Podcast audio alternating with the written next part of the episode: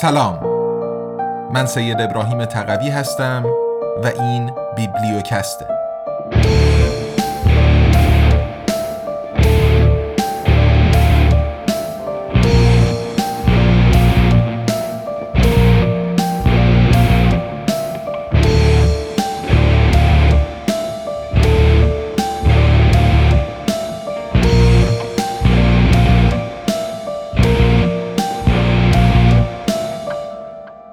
تاریخ اختلاط ایرانیان و ترکان.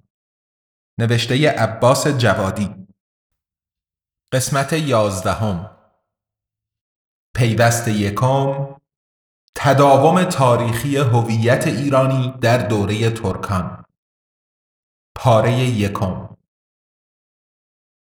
به غیر از جنگ بزرگ چالدران یکی دیگر از جلوه های چشمگیر همگرایی و اختلاط تاریخی ایرانیان و ترکان تداوم هویت و اندیشه ایران و ایرانیت در دوره حکومت پادشاهان ترک زبان است. ریشه این احساس تعلق به سرزمین های تاریخی و مردمان ایرانی به شکوه امپراتوری هخامنشی و افسانه ها و اساتیر ایرانی زرتشتی برمیگشت و در دوره ساسانیان با اندیشه ایران شهر و ایران زمین شکلی مشخصتر گرفته بود. این هویت پس از اسلام در دوره حکومت‌های ایرانی منطقه‌ای مانند سامانیان، سفاریان و آلبویه احیا گردید و در آثار ادبی مؤثری مانند شاهنامه فردوسی از نگاه اساتیری تاریخی در ذهن ایرانیان رسوخ نمود و ماندگار شد. بسیار مهم و جالب است که با روی کار آمدن سلسله های اصالتا ترک تبار و ترک زبان غزنویان و سلجوقیان آن احساس تعلق به هویت ایرانی نیز احیا گردید و تا پایان سلسله قاجار و آغاز دودمان پهلوی یعنی مجموعاً به مدت هزار سال ادامه یافت. معمولا دوره پهلوی خود تبلور منسجم و سازمان یافته هویت ایرانی شمرده می شود اما این دوره خارج از دایره بحث کتاب حاضر است. در این مدت هزار ساله که قزنویان و سلجوقیان و دیگر حکومتهای ترکی زبان ایلخانان، تیموریان، آقویونلو، قراقویونلو، صفوی، افشار و قاجار بر سر کار بودند سلاطین این دودمانها خوب یا بد به نمایندگی از ایران و ایرانیان عمل می کردند. خود را شاه و شاهنشاه ایران می نامیدند و از ونیز ایتالیا تا استانبول عثمانی پادشاهان و حکومتهای خارجی آنان را پادشاه ایران خطاب می نمودند. موضوع اصلی فصل حاضر ادامه و احیای این هویت در دوره هزار ساله مزبور خواهد بود که به هزاره شاهان ترک زبان در ایران معروف شده است.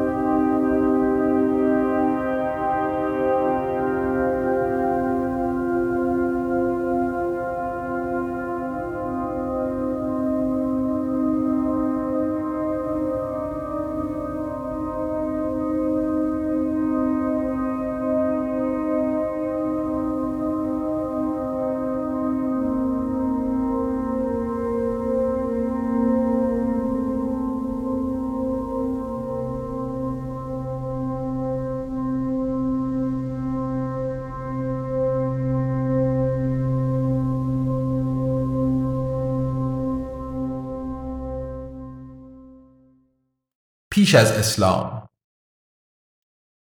برخی از منابع با تأکید بر اینکه اندیشه مدرن هویت ملی و سیاسی محصول طرز فکر و تحولات سیاسی اروپا در قرون هجدهم و نوزدهم است تداوم اندیشه هویت ملی ایرانیان از دوره باستان به دوره بعد از اسلام را مورد تردید و انتقاد قرار می دهند.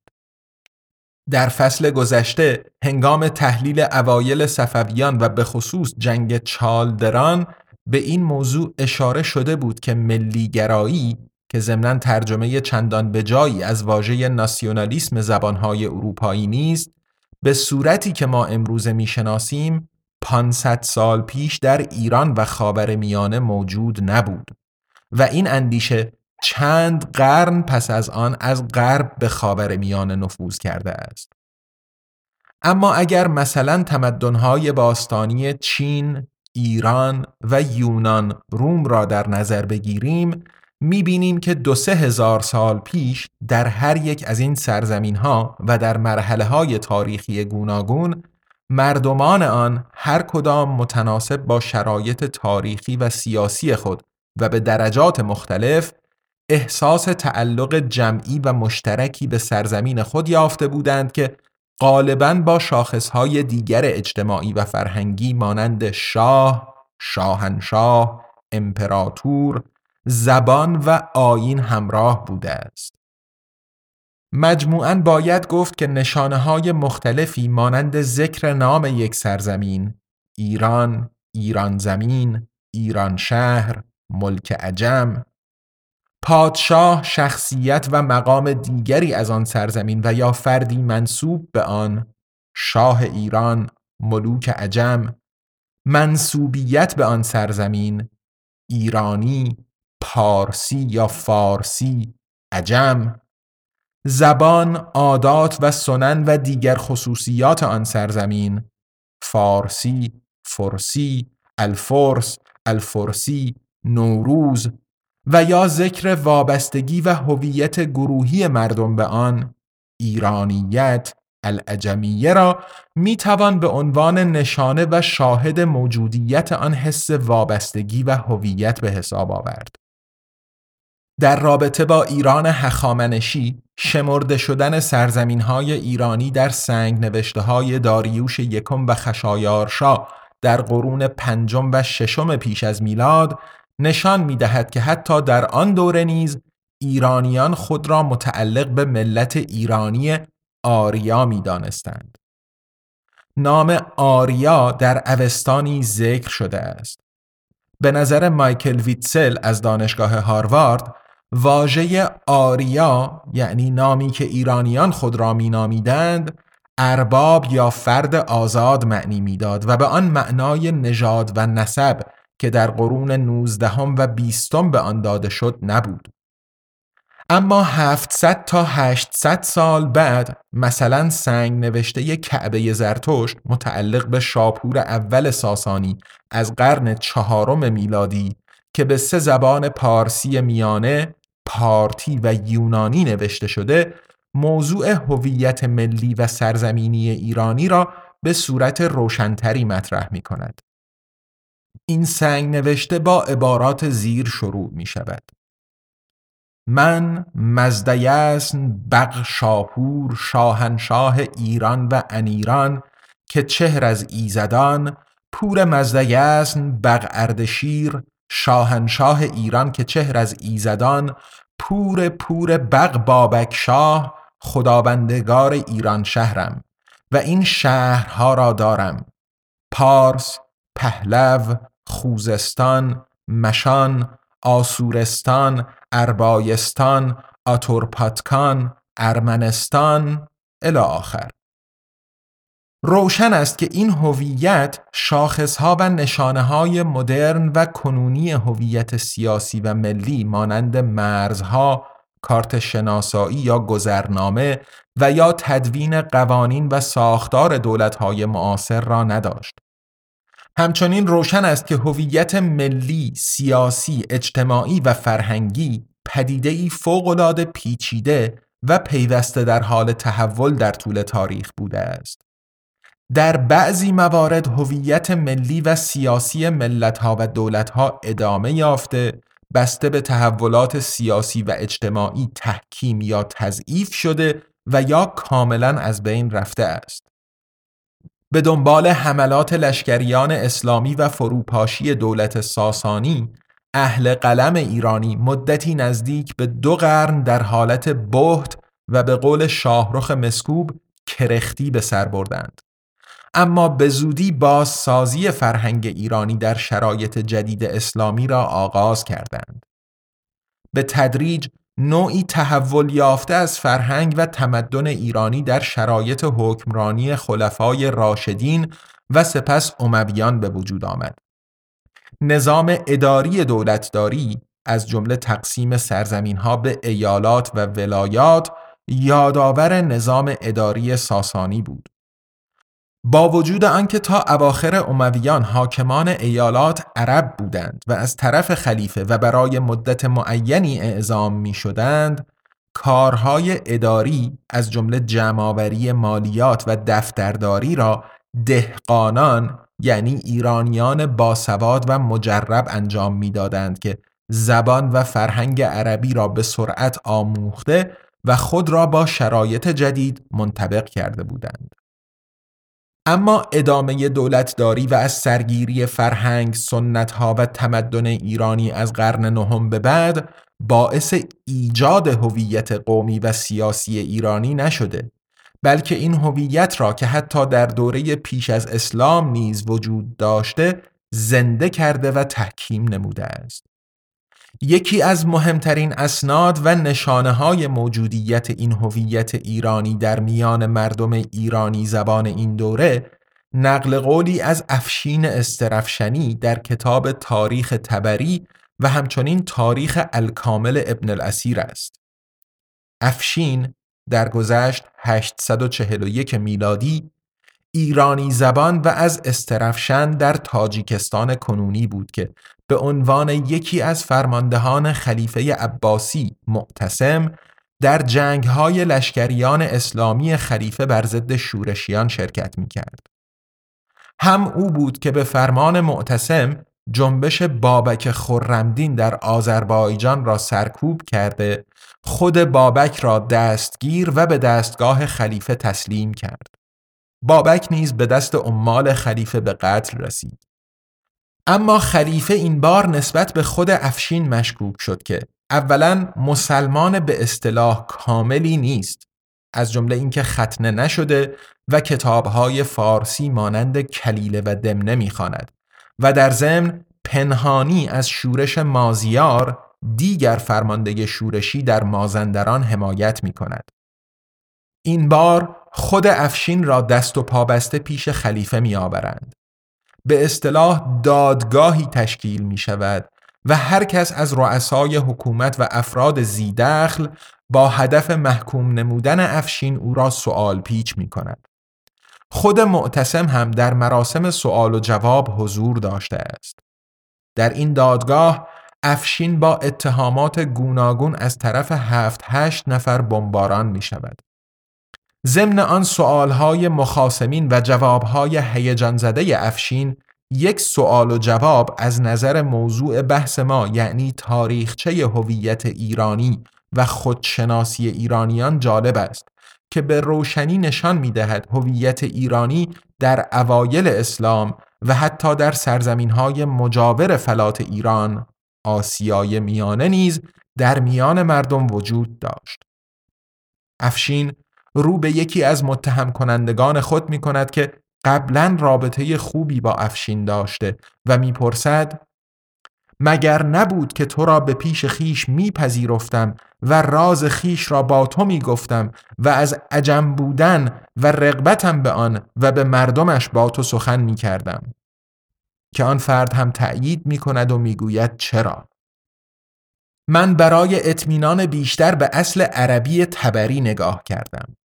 آنجا برای آنچه که در فارسی عجم بودن به معنی ایرانی بودن یا ایرانیت خوانده شده العجمیه گفته شده که به نظرم ترجمه دقیق ترش باید ایرانیت باشد که از نظر موضوع هویت ملی و ایرانی حتی کمی قویتر و پررنگتر از عجم بودن جلوه می کند. در شرایط شوک سیاسی، مذهبی و اجتماعی که حاکمیت اسلامی در ایران به وجود آورده بود، احیای تدریجی فرهنگ و زبان ایرانی فارسی یکی از مهمترین راهها برای حفظ و تحکیم هویت ملی و ایرانی در مقابل حاکمیت مطلق زبان و فرهنگ خارجی یعنی عربی بود.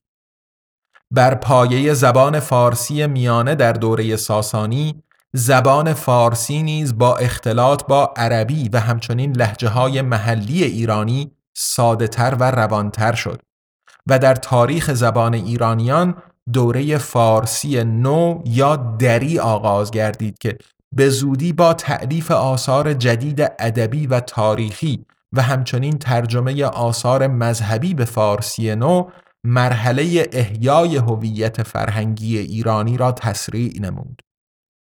از قرن نهم و به خصوص دهم به بعد فارسی نو زبان ادبی و کتبی ایرانیان شد و در عین حال بعد از عربی تبدیل به مهمترین زبان دنیای اسلام گردید.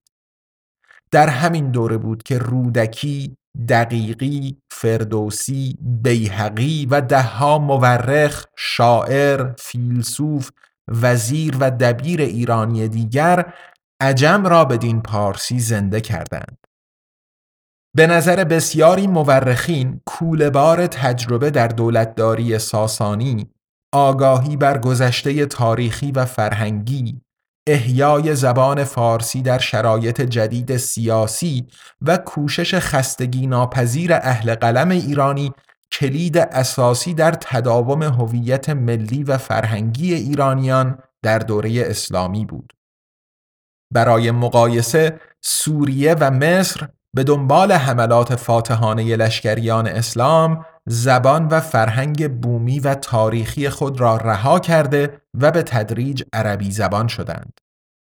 اما در ایران از دوره خلفای عباسی به بعد نوزایش فرهنگی ایرانیان با حمایت دودمانهای منطقی ایرانی، تاهریان، سفاریان و سامانیان هویت ایرانی ادامه یافت.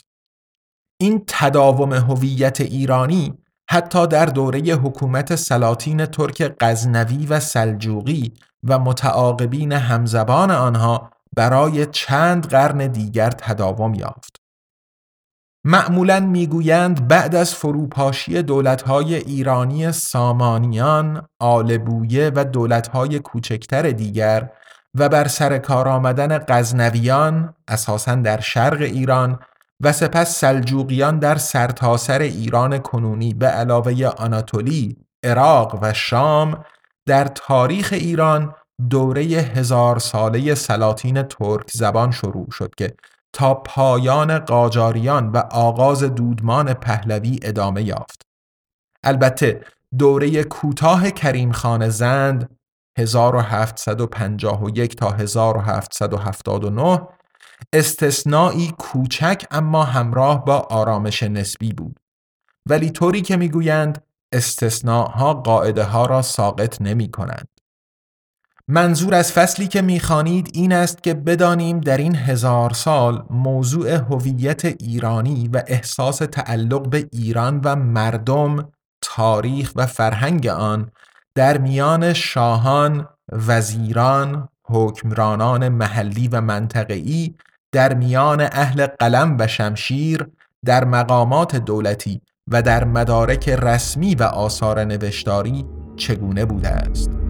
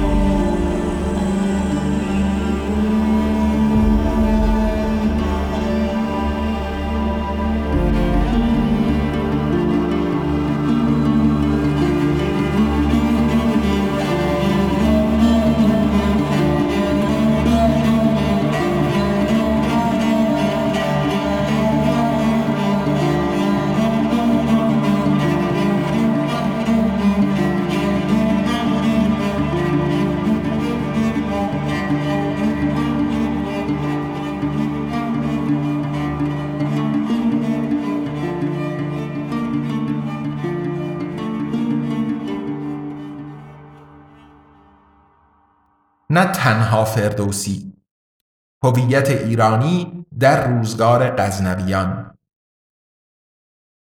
احیا و شکوفایی ادبیات فارسی نو از اواخر قرن نهم میلادی شروع شد و در عرض 100 سال با تکمیل شاهنامه به نقطه اوج خود رسید.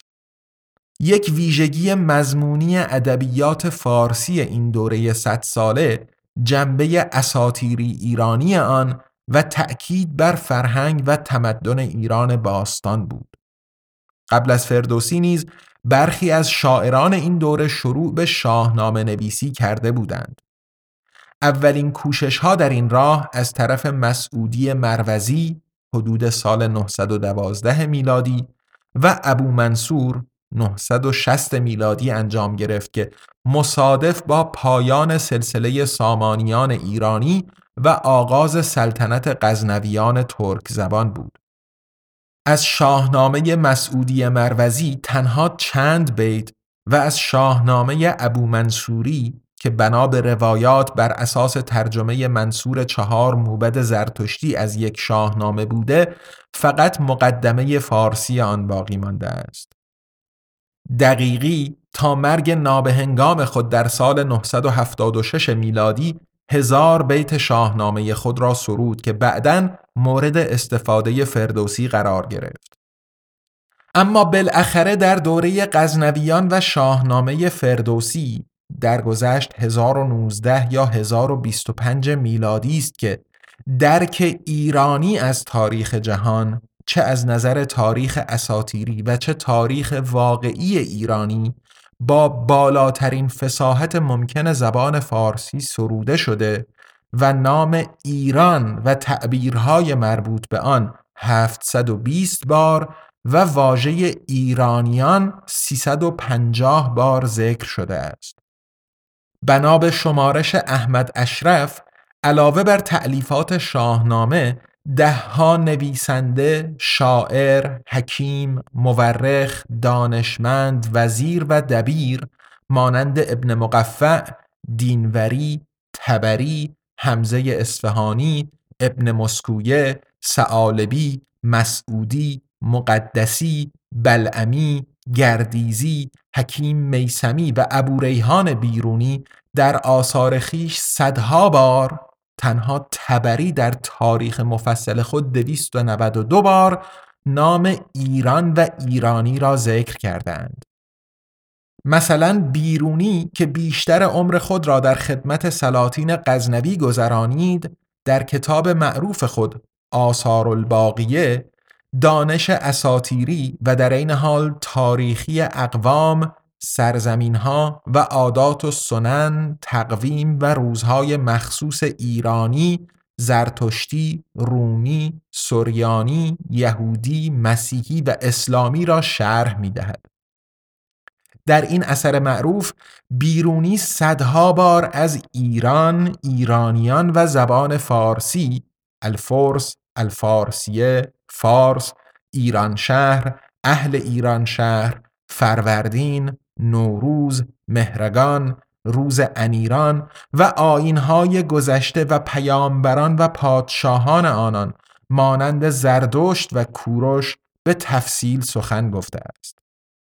لازم به توضیح است که مشروحات دقیق و بیمانند بیرونی صرفا محدود به اساتیر و افسانه های این اقوام و ملل نیست بلکه روزگار خود بیرونی از جمله عهد سامانیان و ترکان را نیز در بر می‌گیرد. غزنویان در آغاز غلامان نظامی و سپس فرماندهان دستگاه سامانی بودند. آنها سالهای مهم شکلگیری شخصیت سیاسی خود را در محیط پربار درگاه دولت ایرانی سامانیان گذرانده بودند. در همین دوره بود که اهل قلم ایرانی سعی کردند حکمرانان غزنوی را به ساسانیان ربط دهند. مثلا به گفته جوزجانی پدر سلطان محمود غزنوی یعنی سبکتگین از طرف پدری جزو نوادگان دختری آخرین پادشاه ساسانی یزدگرد سوم بود. بعد از تسلط اعراب بر ایران ادعاهای مشابهی هم مطرح شد که گویا امام چهارم شیعیان نوه دختری یزدگرد سوم بوده است. به همین ترتیب برخی تذکر نویسان و مورخان ایرانی کوشش کردند که برای توجیه حاکمیت پادشاهان مزبور اصل و نسب آنان را به قبایل پرنفوذ عرب ربط دهند. در رابطه با همین ادعاها نیز نام ایران بارها به عنوان کشوری معاصر در آثار تاریخی، ادبی و مذهبی ذکر شده است.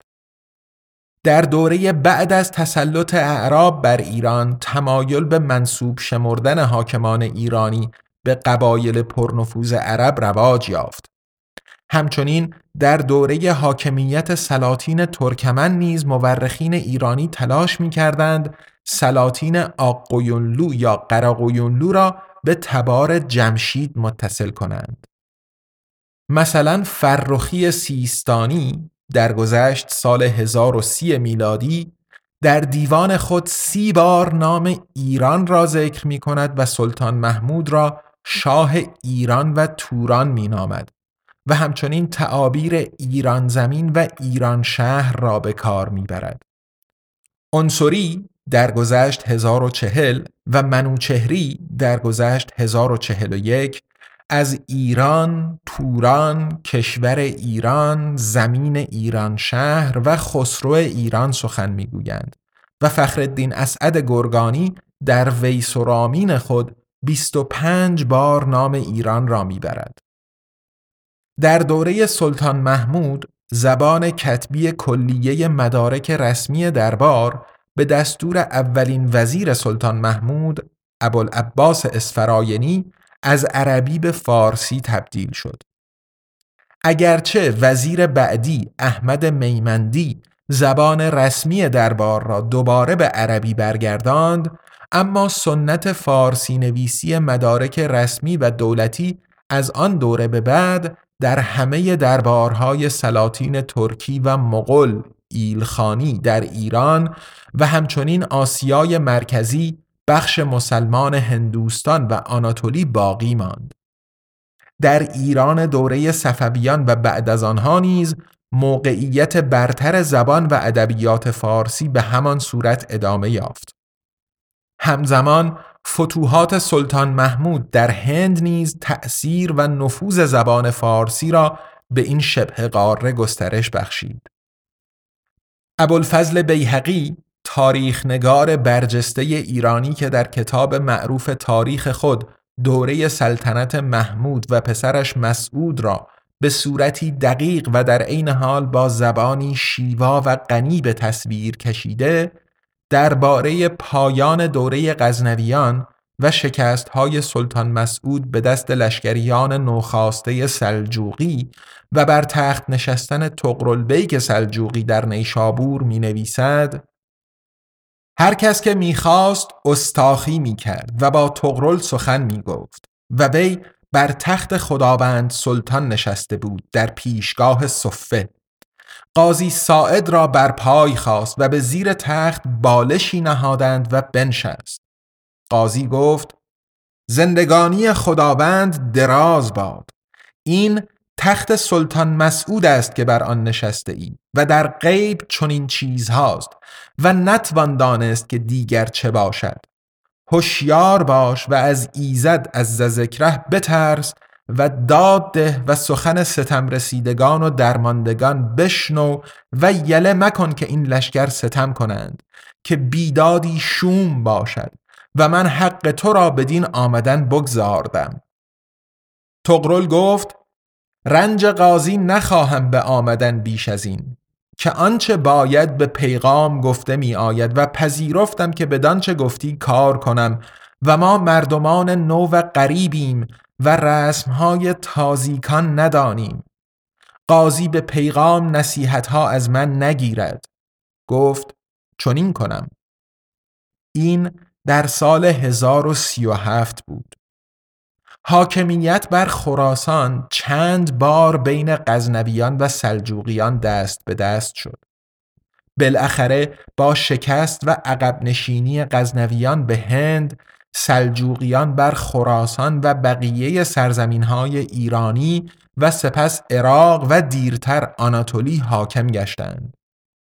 روایت بیهقی از فتح خراسان توسط سلجوقیان نیز نشان می دهد که غزنویان با سابقه نسبتا طولانیتر مهاجرت به ایران و حاکمیت بر آن با ایران و ایرانیان و فرهنگ و دولتداری آنان آشناتر و معنوستر از سلجوقیان بودند. اما به زودی همان سنت دیرین برتری زبان، فرهنگ و دولتداری ایرانی به صورتی دیگر در دوره سلجوقیان نیز ادامه یافت.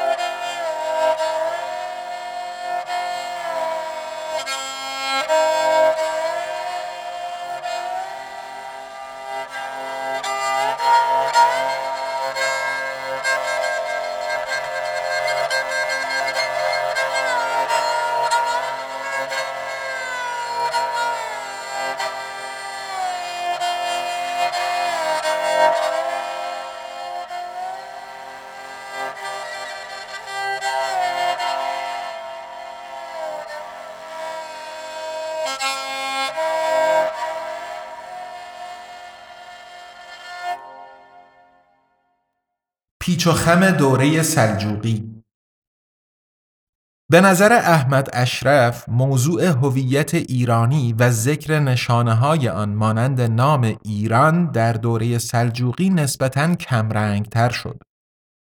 سلجوقیان ایران تا اواخر قرن دوازدهم و شاخه روم آناتولی آنان تا صد سال بعد از آن همراه با کاهش تدریجی قدرت و نفوذ حکومت کردند. تمرکز این بحث روی دوره سلجوقیان ایران یا سلجوقیان کبیر خواهد بود. درست است که در مقایسه با دوره غزنویان در روزگار سلجوقیان آثار به نسبت کمتری درباره قدرت و شکوه ایران باستان و اساطیر آن نوشته شد. اگرچه در این دوره به خاطر گسترش سریع حاکمیت سلاطین سلجوقی در ایران، آسیای مرکزی، آناتولی، عراق، شام و حتی فلسطین زبان و ادبیات فارسی از نظر نفوذ و اعتبار بعد از عربی تبدیل به مهمترین زبان دنیای اسلام گردید. به نظر نگارنده این تناقض چندان جای شگفتی ندارد و می‌توان آن را به چند عامل مربوط دانست. یکم آنگونه که قبلا هم گفته شد غزنویان و سلجوقیان هر دو اصالتا از آسیای مرکزی به ایران آمده بودند. اما گذشته و روند مهاجرت و شکل به دست گرفتن قدرت آنان در ایران با یکدیگر فرقهای اساسی داشت. اولین بنیانگذاران غزنویان الپتگین و سبکتگین از غلامان دربار سامانی بودند که در بازار بردگان خریداری شده بودند. الپتکین به خاطر مهارت در امور جنگی فرمانده سامانیان در خراسان شده بود. سبکتگین جوان نیز که احتمالاً از قبایل ترکان شرقی بود به دنبال حمله یک قبیله ترک رقیب به اسارت گرفته شده و در یک بازار بردگان برای سامانیان خریداری شده بود. در دوران خدمت در لشکر سامانی سبکتگین داماد آلپتگین شده بود. آنها همراه با هزاران غلام دیگر در مدرسه مخصوص امیران سامانی تحصیل کرده و آموزش نظامی دیده بودند. بین نخستین لشکرکشی های سامانیان به دشت های آسیای میانه برای قذوات اسلامی و اسیر گرفتن قبایل ترک آن دیار اواخر قرن نهم و نخستین تصرف قدرت توسط غزنویان در غزنی در افغانستان 975 تقریبا 100 سال فاصله بود. در این مدت آنها زبان، فرهنگ و دولتداری ایرانیان را در دربار سامانی فرا گرفته بودند. اما سلجوقیان که ابتدا به صورت دسته بزرگی از اشرار از ماورا و نهر به خراسان حمله می کردند طوری که از خود رئیس قبیله تقرالبیک شنیدیم با ایرانیانی که به کشورشان آمده بودند آشنایی و الفت چندانی نداشتند از این جهت آنان احتمالاً به خصوص در ابتدا نیازی برای تشویق اهل قلم بومی در راه ترویج هویت ایرانی نمی‌دیدند. دوم در حالی که سرزمین های غزنویان اساساً عبارت از ایران و بخشهایی از هندوستان بود، سلجوقیان در مدت کوتاهی بر آناتولی، عراق و حتی شام حاکم شدند. فتح نیشابور توسط سلجوقیان در سال 1037 بود. در کمتر از چهل سال بعد آنها ابتدا بغداد را تصرف کرده خلیفه عباسی را تابع خود نمودند و سپس در شهر مانزیکرت ملازگرد در شرق آناتولی نخستین ضربه پیروزمندانه خود را بر امپراتوری روم شرقی وارد آوردند.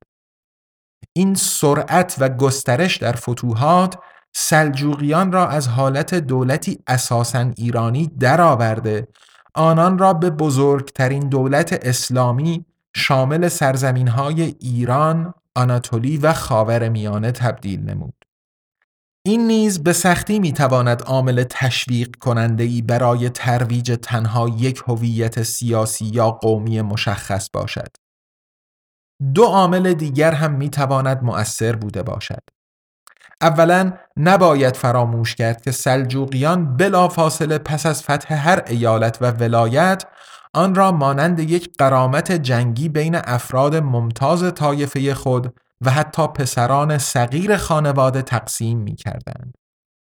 این ولایات معمولا نصیب طایفه و دسته ای می شد که در آن فتح نقش مهمتری داشت. این تصمیم هم با رضایت خان بزرگ مثلا تقرل، برادرش چاقری، آلبرسلان و دیگران انجام می گرفت. حتی خانهای بزرگتر می توانستند بعداً به خاطر تغییر سیاست یا نیاز به پول و خراج این تصمیم را تغییر دهند و حاکم دیگری را به همان محل بفرستند. حاکمان سلجوقی اصولا طبق یک سنت قدیم ترکی و مغولی با فتح یک سرزمین آن را مانند ملک و زمین شخصی و خانوادگی خود به حساب می آوردند. این سنت البته نه به این درجه و تا این حد در دودمانهای قدیمی ایرانی، عربی و غربی هم بود. مثلا حکومت ایالتهای پردرآمد به نزدیکان درجه اول پادشاه یا خلیفه داده می‌شد. اما به نظر می رسد مبالغه در این مورد مانند سپردن حکومت یک ولایت به یک شاهزاده ده ساله و فرستادن او همراه با عطابک شاهزاده به این محل می تواند در ذهن این حکومتهای محلی و دبیران و تاریخ نگاران آنان احساس جمعی ایرانیت را که گستره ای پهناور از حاکمیت سیاسی و وابستگی گروهی را در بر می‌گیرد کمرنگتر کرده باشد. نکته نهایی که به نظر من می‌تواند در تضعیف نسبی احساس و ذکر موضوع ایرانیت در منابع دوره سلجوقی نقشی داشته باشد حاکم شدن اندیشه خاج ابو علی نظام الملک توسی درباره دولت و حکومتداری و اصول متشرعانه امام ابو حامد غزالی در حوزه فلسفی و مذهبی در دوره اوج قدرت سلجوقیان است. نظام الملک 1018 یا 19 تا 1092 میلادی از معروفترین وزیران تاریخ ایران است که به مدت 29 سال وزارت دو سلطان بزرگ سلجوقی آلپرسلان و پسرش ملک شاه را بر عهده داشت و در عمل گرداننده اصلی کارهای دولت در اوج قدرت و گسترش این سلسله از آمودریا تا قفقاز جنوبی، آناتولی مرکزی، عراق و شامات بود. نظریه دولتداری نظام الملک بر دو ستون اصلی استوار بود. اطاعت بیچون و چرا از سلطان سلجوقی و پیروی مطلق از مذهب اهل تسنن به خصوص شاخه حنفی و یا شافعی آن نظام الملک امام ابو حامد غزالی 1058 تا 1111 را در سال 1091 میلادی مسئول تدریس در مدرسه نظامیه بغداد نمود. غزالی جزو پیروان مکتب کلامی اشعری بود. این مکتب که در ابتدا راهی میانه بین خردگرایی معتزله دوره خلیفه مأمون و خرد ستیزی شریعت گرایان اهل حدیث شمرده می‌شد و در عراق و خراسان نفوذ بسیاری داشت بعدها آشکارا به اهل حدیث نزدیک شد و بر ضد خردگرایی برخاست. در پی فعالیت های غزالی در مدرسه های نظامیه بغداد و نیشابور مکتب کلامی و متشرعانه اشعری به اقصانقات عالم اسلام گسترش یافت و به مکتب اکثریت اهل سنت تبدیل گردید. غزالی احتمالا مهمترین فقیه و متفکر اسلامی است که ضدیت با خردگرایی علمی را در میان مسلمانان به صورتی پایدار رواج داد. پایه اصلی اندیشه های نظام الملک و غزالی مطلق بودن شرط پیروی از شریعت و سلطان بود. به نظر می رسد در چنین جهان بینی احساس تعلق به یک سرزمین و یا قوم نمی توانست رنگ نبازد. سلسله های ترک زبان غزنویان و سلجوقیان که اصالتا از آسیای مرکزی به ایران مهاجرت کرده و با مردم آن آمیخته بودند هویتی اساسا نظامی داشتند و توجه اصلی آنها متوجه فتح سرزمین های بیشتر بود. اما اهل قلم ایرانی که دستگاه دولتی را اداره می کرد طبق سنت همیشگی و به خاطر بی تجربگی سلسله های نام برده در دولتداری به غیر از دستگاه نظامی اکثر نهادهای اداری دولت و قشر روحانیان را به دست خود گرفت و از آن طریق نفوذ و حاکمیت فرهنگ ایرانی را ادامه داد. در دوره حکومت‌های منطقه‌ای ایرانی مانند تاهریان، سفاریان، سامانیان و دیرتر آلبویه اهل قلم و اهل شمشیر نقش و کارکردی مشترک به عنوان دو ستون اصلی دولت داشتند. اما در دوره سلسله های ترک زبان که بیش از یکی دو قرن از مهاجرتشان به ایران نگذشته بود، این اتحاد قلم و شمشیر تا حدی شکاف برداشت. این همان زمانی است که در تاریخ نگاری ایرانی با تمایز و گاه حتی رقابت گروه های ترک و تاجیک روبرو می شویم. این تمایز و رقابت تا اواخر دوره صفویان ادامه یافت اما به تدریج تا دوره نادرشاه تقریبا از بین رفت. احتمالا در این دوره همگرایی و اختلاط ترک و تاجیک در جامعه ایرانی به اندازه ای تحکیم یافته است که در آثار دوره های بعد چنین تمایزی اگر هم احساس شود نشانه رقابت و رویارویی چندانی نبوده است.